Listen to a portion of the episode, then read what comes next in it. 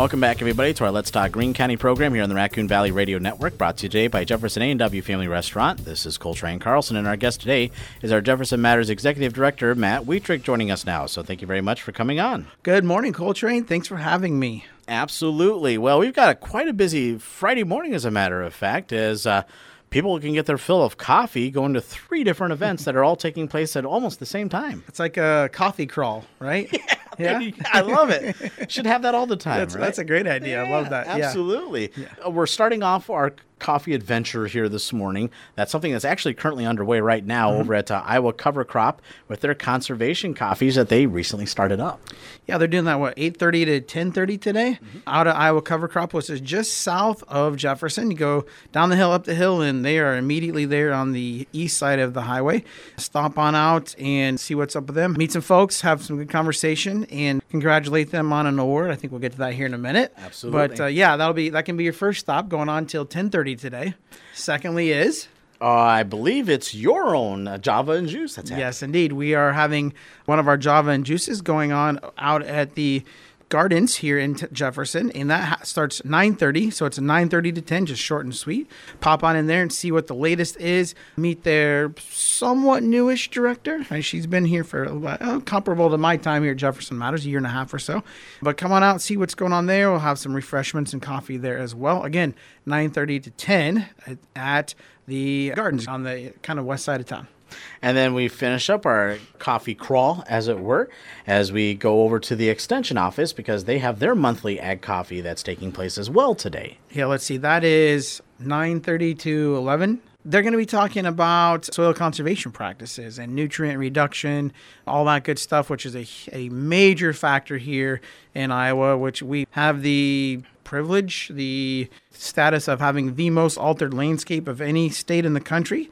And so uh, so being able to, you know, keep our nutrients and keep our soil right here in Iowa is a very important thing, and, and and there's a lot of research that's been done, a lot of work being done on that, a lot of talk at farm bills and all that kind of stuff. So that's going on. A great topic to go to learn more about. And speaking of Iowa cover crop, they are, you know, a huge factor in this equation of, of nutrient loss reduction and and because of the great work they've been doing, they actually just won an award for their work. Iowa Agricultural Secretary Mike Naig had honored uh, a couple of different conservation leaders across the state who were making an impact on water quality and they just uh, won a, a, neat award for conservation practices. They were recognized basically, and it's really special to have them here as a Jefferson business, a Greene County business, and uh, being young business owners and being leaders in the next wave of conservation and realizing sustainability is is a multifaceted, complex c- component of agriculture and obviously a big part of the Iowa landscape. And really cool to have this, you know, yet another innovative thing here with progress here in Jefferson and Greene County. And so kudos to Bill Frederick and his whole team out there. And I know they toss a lot of credit to their partners and their, their employees and, and their customers and all that too. But a great spot. Again, you can stop out and meet them and see their facility south of town. But just uh, definitely want to give a big nod to them as well. They're also great contributors to the community as a whole, and we're really lucky to have them. One aspect that people should know about is we've got a few more days left to be able to get those nominations in for this upcoming year's Tower Fame Award winner, which will be highlighted at this year's Bell Tower Festival. Yeah, speaking of people from Greene County doing great things, the nominations for the Bell Tower Fame are closing soon. They'll be February 19th. That's your last day and and you can bring your nominations for folks into our office over the Thomas Jefferson Gardens at the Welcome Center there, 10 to 4 each day, Monday to Friday. Pop in if you want to submit those. Basically, uh there's a form we can help line you up with that. But essentially, letter of support, a, you know, reasoning for a person, great things they've done beyond Greene County throughout the world.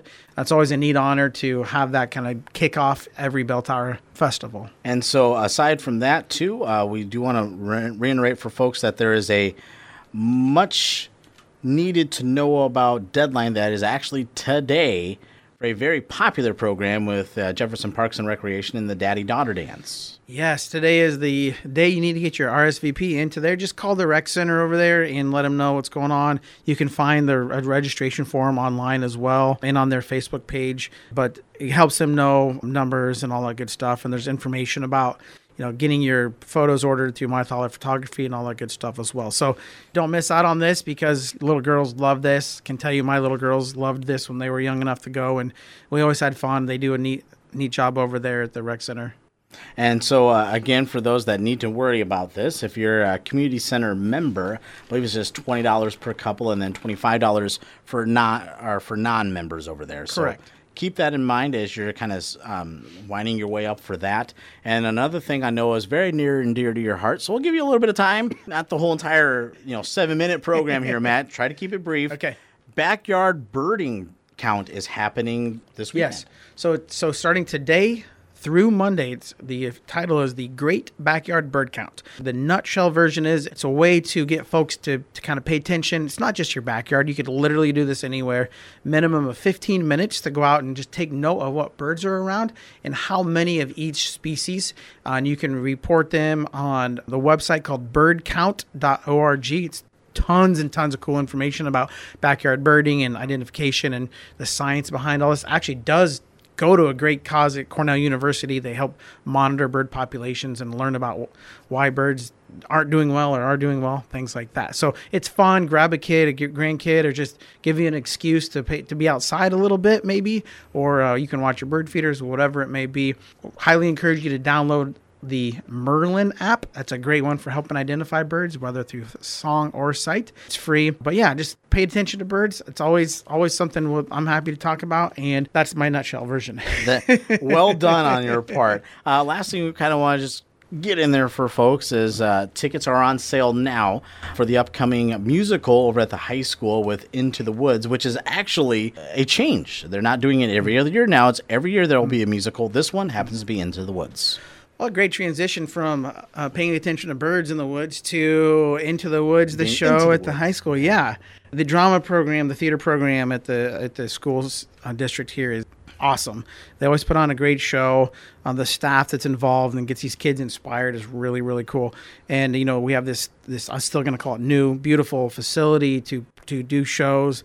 The microphones. I mean, it's all just next level stuff. And, and the kids are really fortunate to have that uh, and really inspire them to. I, I think you see kids really thriving in in these situations when maybe sports or band isn't their thing, but the drama, this is this is fun stuff. So it's a great show. Get your tickets for it. Um, you get come support the kids, support the school system, and have a great entertaining uh, evening out.